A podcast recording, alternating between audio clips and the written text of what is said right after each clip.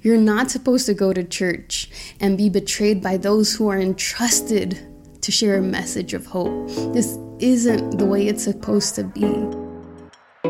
Hola, and welcome to Fe Mass Faith. I'm Erika Reynoso, a church kid and pastor's kid raised in La Iglesia Pentecostal, hoping to share encouragement and compassion to struggling church kids like myself. Thanks for joining me on today's episode. May 24, 2007. That was the day that my dad became a pastor.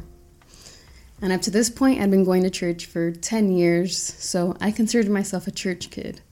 But becoming a pastor's kid is a whole other story. And there's nothing that has made me love the church more than being a pastor's kid.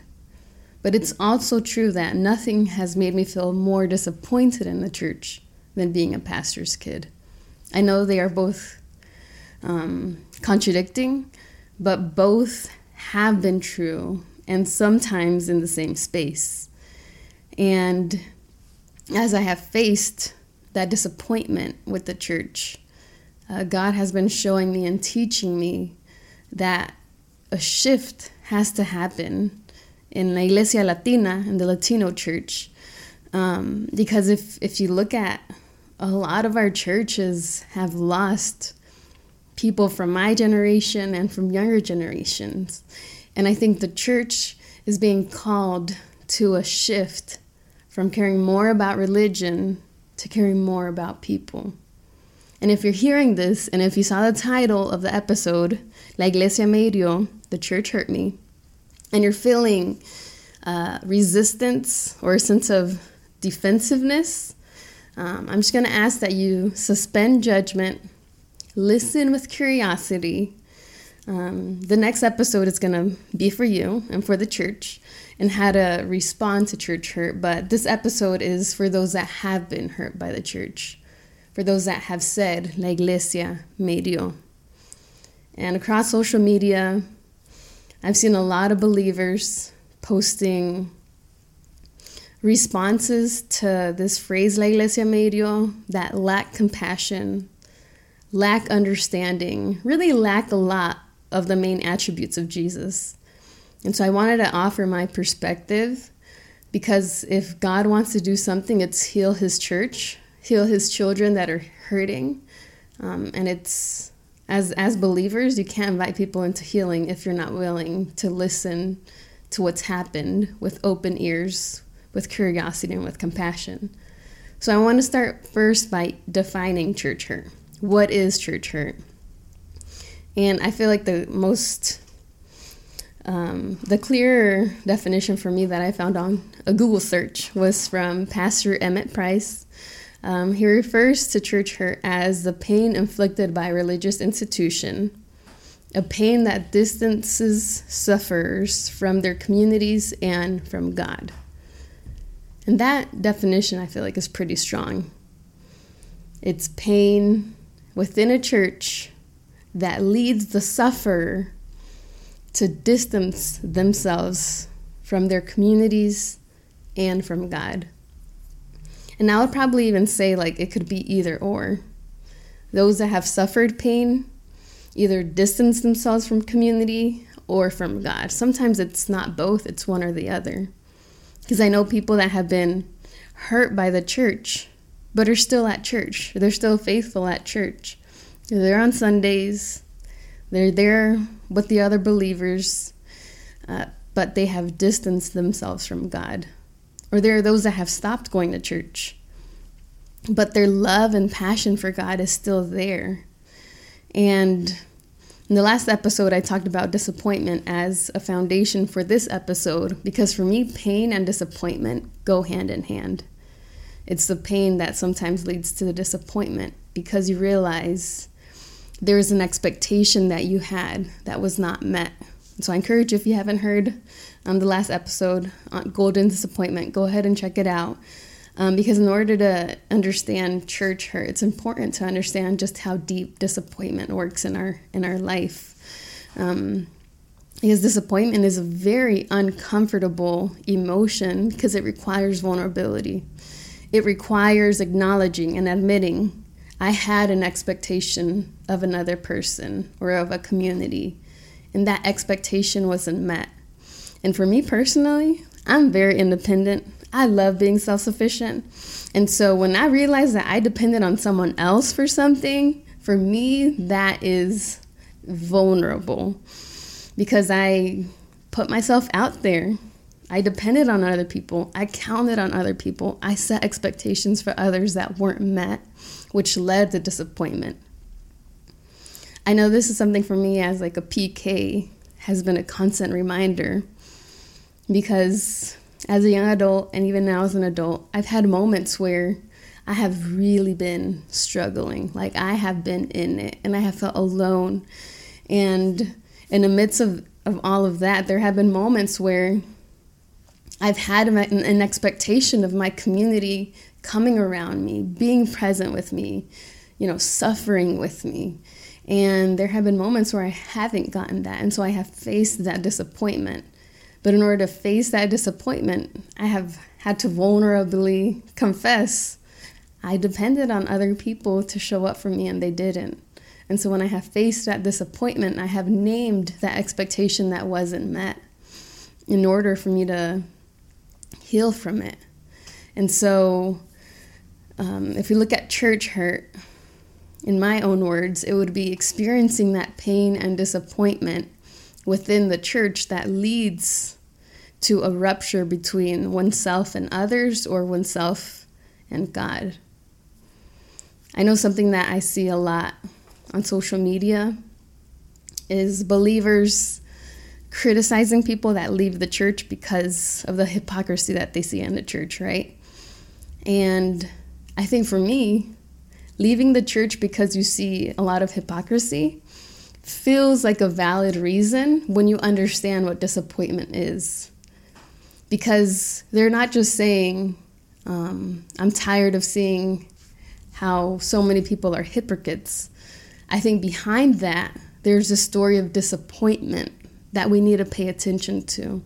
Because the way that I look at it is when somebody says, I left the church because of the hypocrisy, what I am hearing is somebody that was at the church that had an expectation of the church.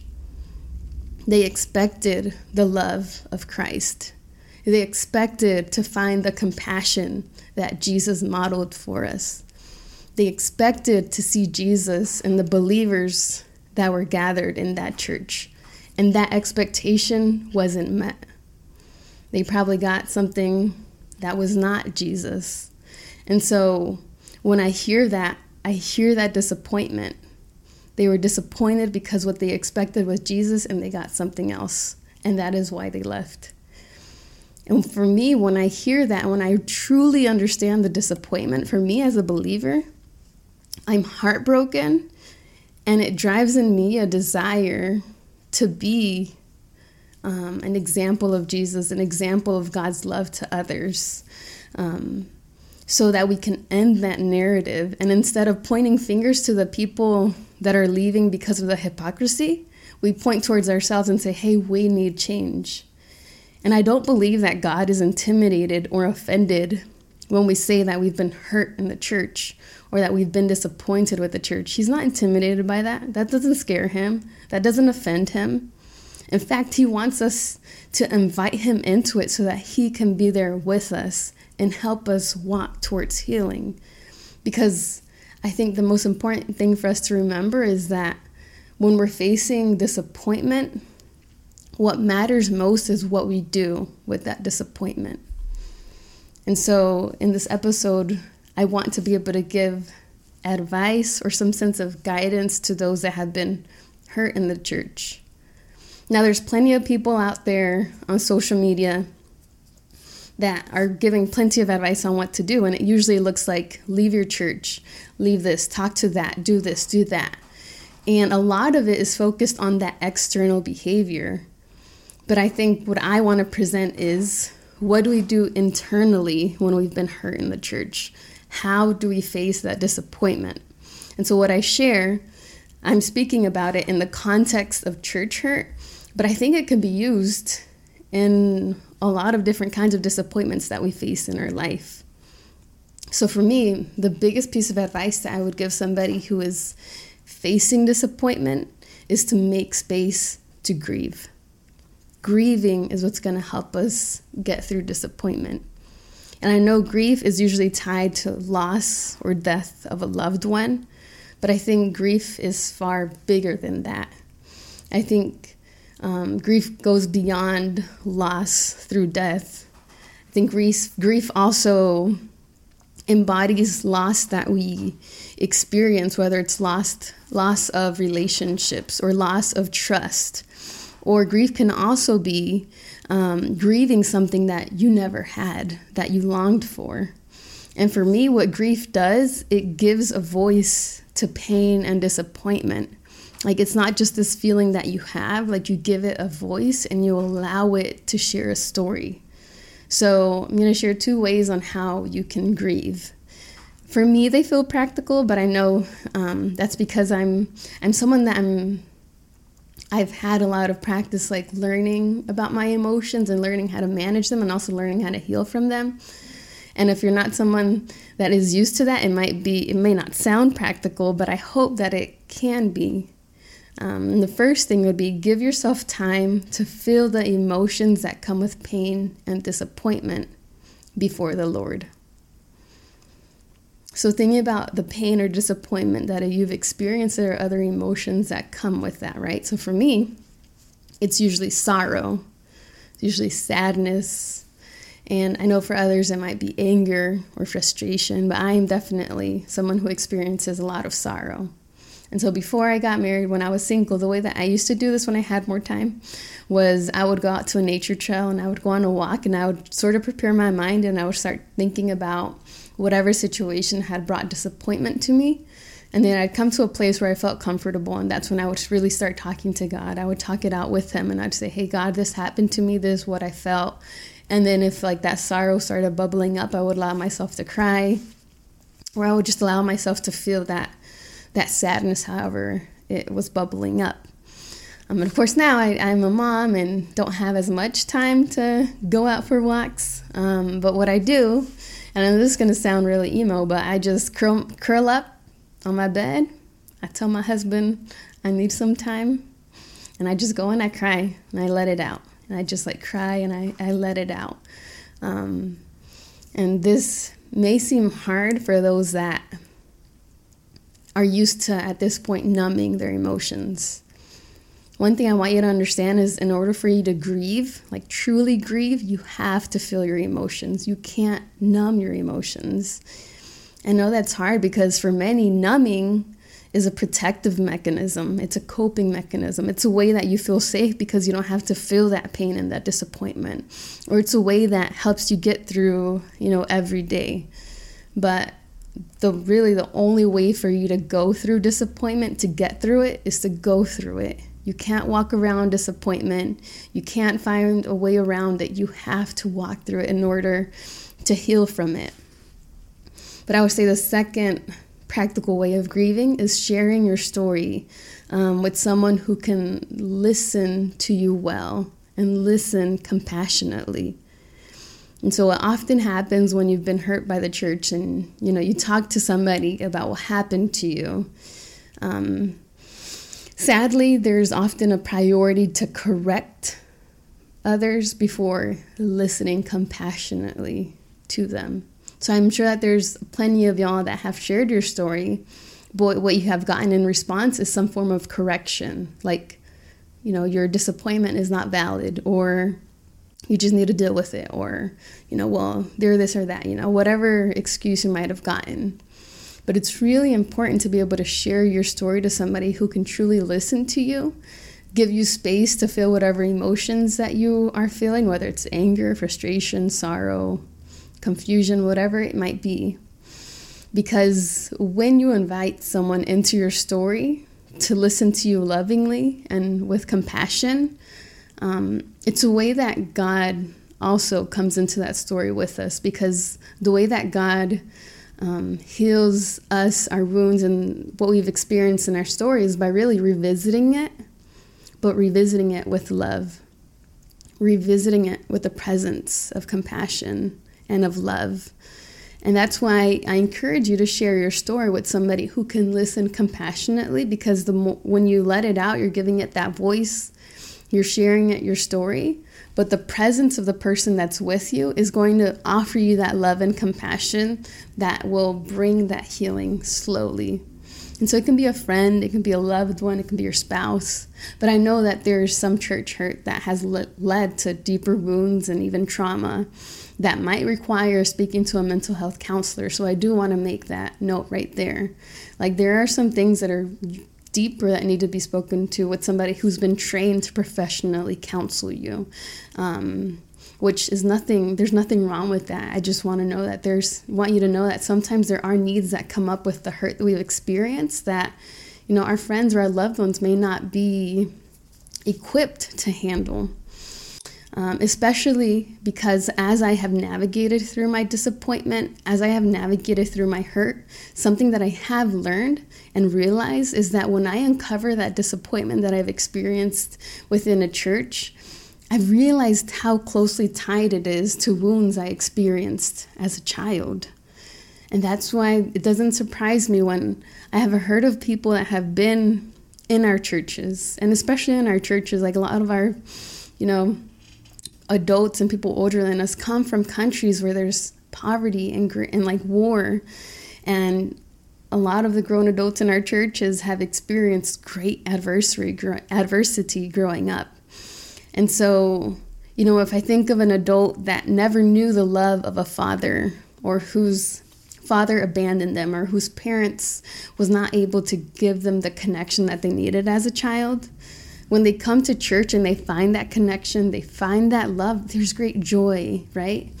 But whenever anything happens that feels like a betrayal, that feels like an abandonment, it doesn't surprise me when that person is hurt by the church and leaves the church, because that person, that pain they experience in the church, it feels too close to that wound that they experienced as a child.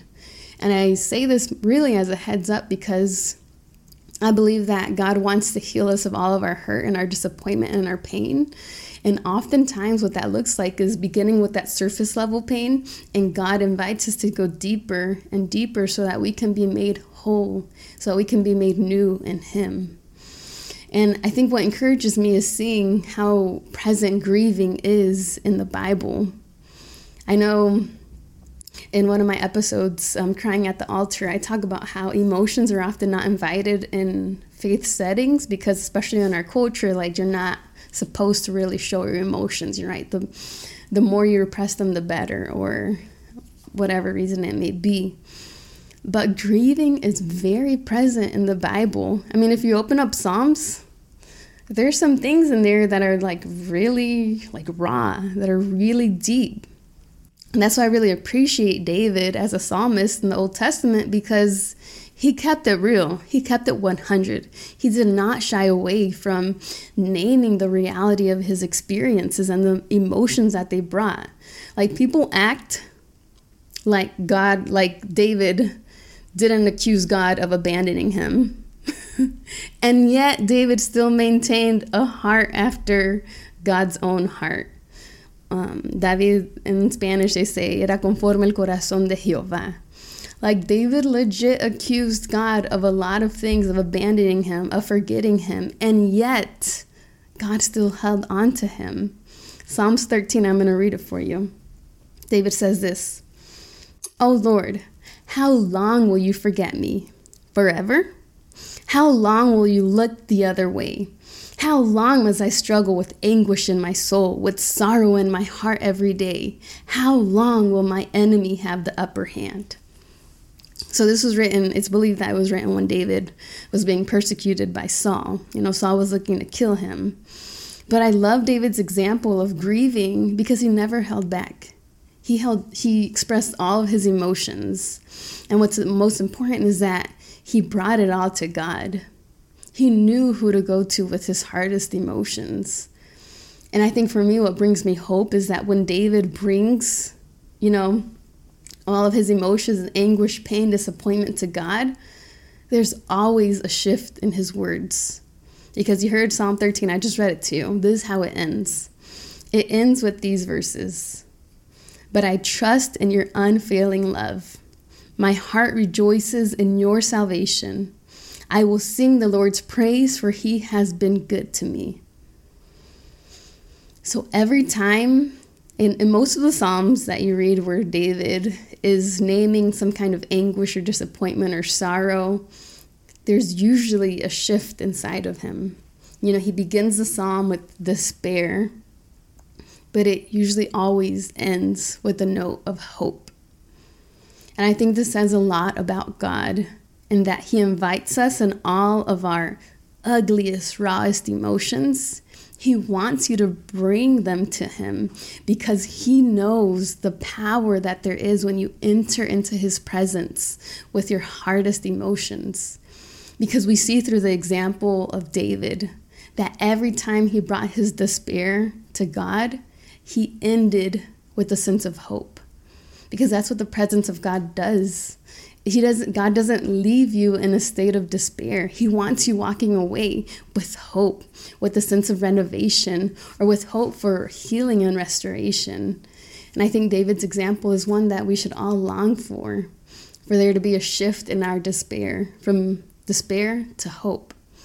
Now, I know for a lot of us, it's not as quick as in, you know, David's poems. Like in his Psalms, it's usually like one verse to the next, all good. And it's not like that in real life. Like, it usually takes time.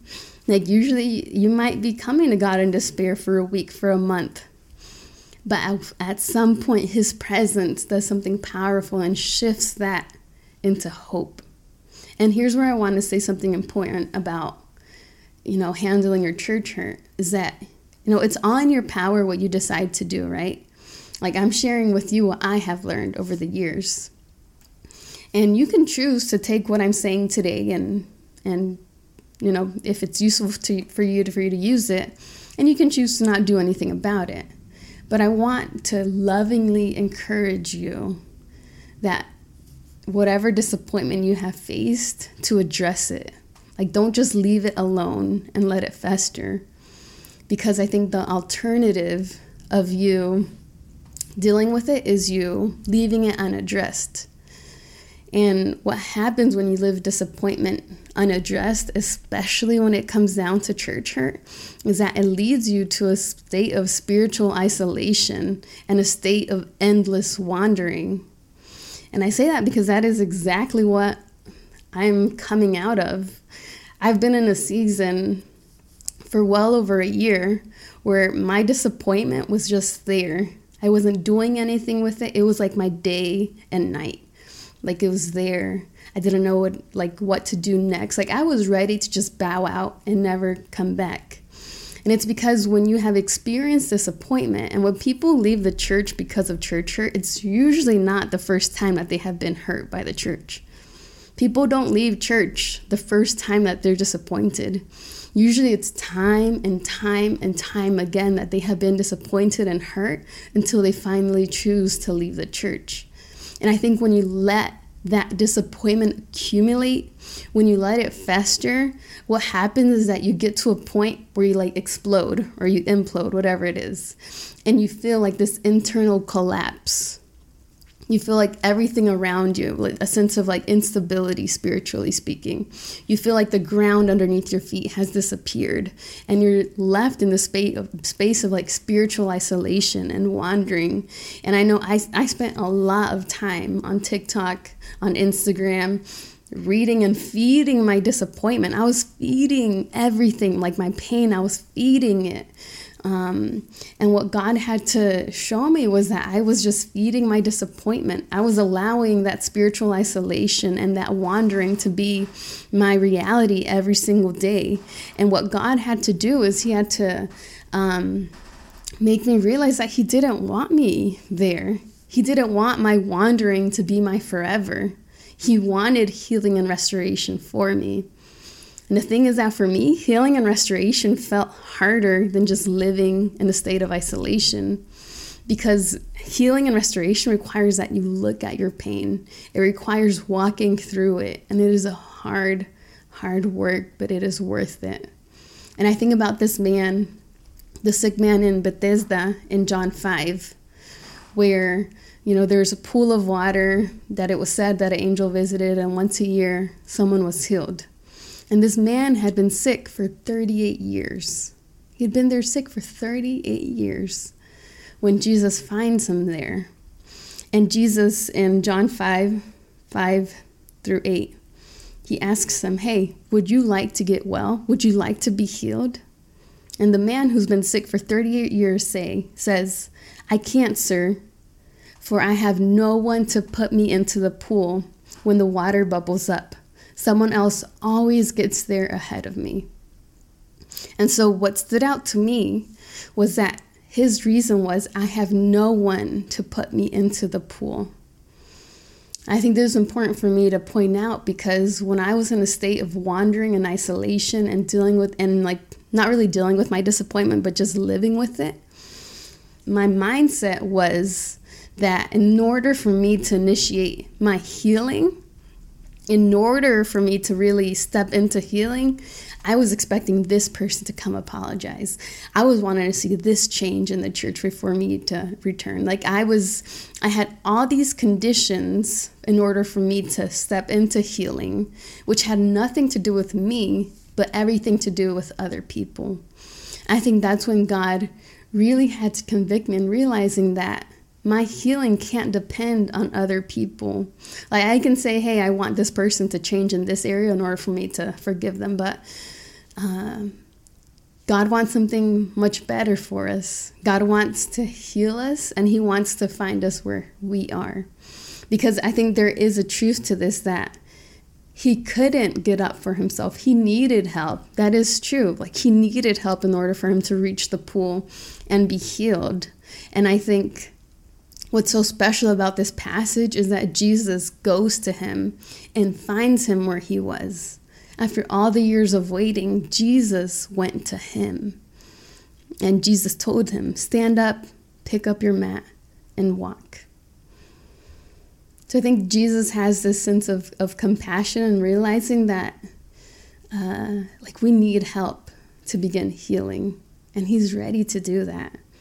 Because Jesus doesn't want us living in this space between our pain and disappointment and healing. Because a lot of us just like to camp out in the middle, right? Like I suffered disappointment, I suffered pain, and healing is over here, but we usually like camp out in the middle. But Jesus doesn't want that to be our permanent residence. He wants to draw us closer to him, to healing, so that we can be free of the pain, so that we can be free of the disappointment, and so that we can encounter his hope and his enduring love for us. And I think what's important to bring to center in all of this is that as I face the disappointment that I have experienced within the church, what God was showing me was that there are things happening in the church that don't align with what he has said and what he has preached. There is a disalignment between what we see in the church and the true gospel of God. And so our disappointment usually is true in feeling like it's not the way it's supposed to be. You're not supposed to go to church and walk out feeling worse. You're not supposed to go to church and be betrayed by those who are entrusted to share a message of hope. This isn't the way it's supposed to be. And that's what our disappointment is wanting to tell us. And for me, I think when I encountered that message through my disappointment, what I felt was God activating me to be a voice of hope for people that are going through or went through the same things that I experienced, because God wants to activate change in our communities. He doesn't want to see a whole generation lost. He doesn't want people leaving the church out of pain. He wants to create change in the church to end those cycles, and he wants to bring restoration and healing to those who have been hurt. And in the midst of this, I think what God did in my life was that he restored a sense of hope for me. He also restored a sense of hope for his church, and knowing that God is going to raise up people to be these voices, to activate change in our community so that these cycles of disappointment, these cycles of pain can end. But he also gave me hope for you. because he wants to heal you. He wants to invite you out of wandering, and he wants to invite you into his presence and tell you that you are safe to bring your disappointment. You are safe to bring your anger, your sorrow, because he wants to convert and transform that despair into hope. Thank you for listening to today's episode. Be sure to follow me on Instagram at FMSFaith and subscribe to this podcast. Your following and sharing help spread this message of hope and compassion. Gracias y hasta luego.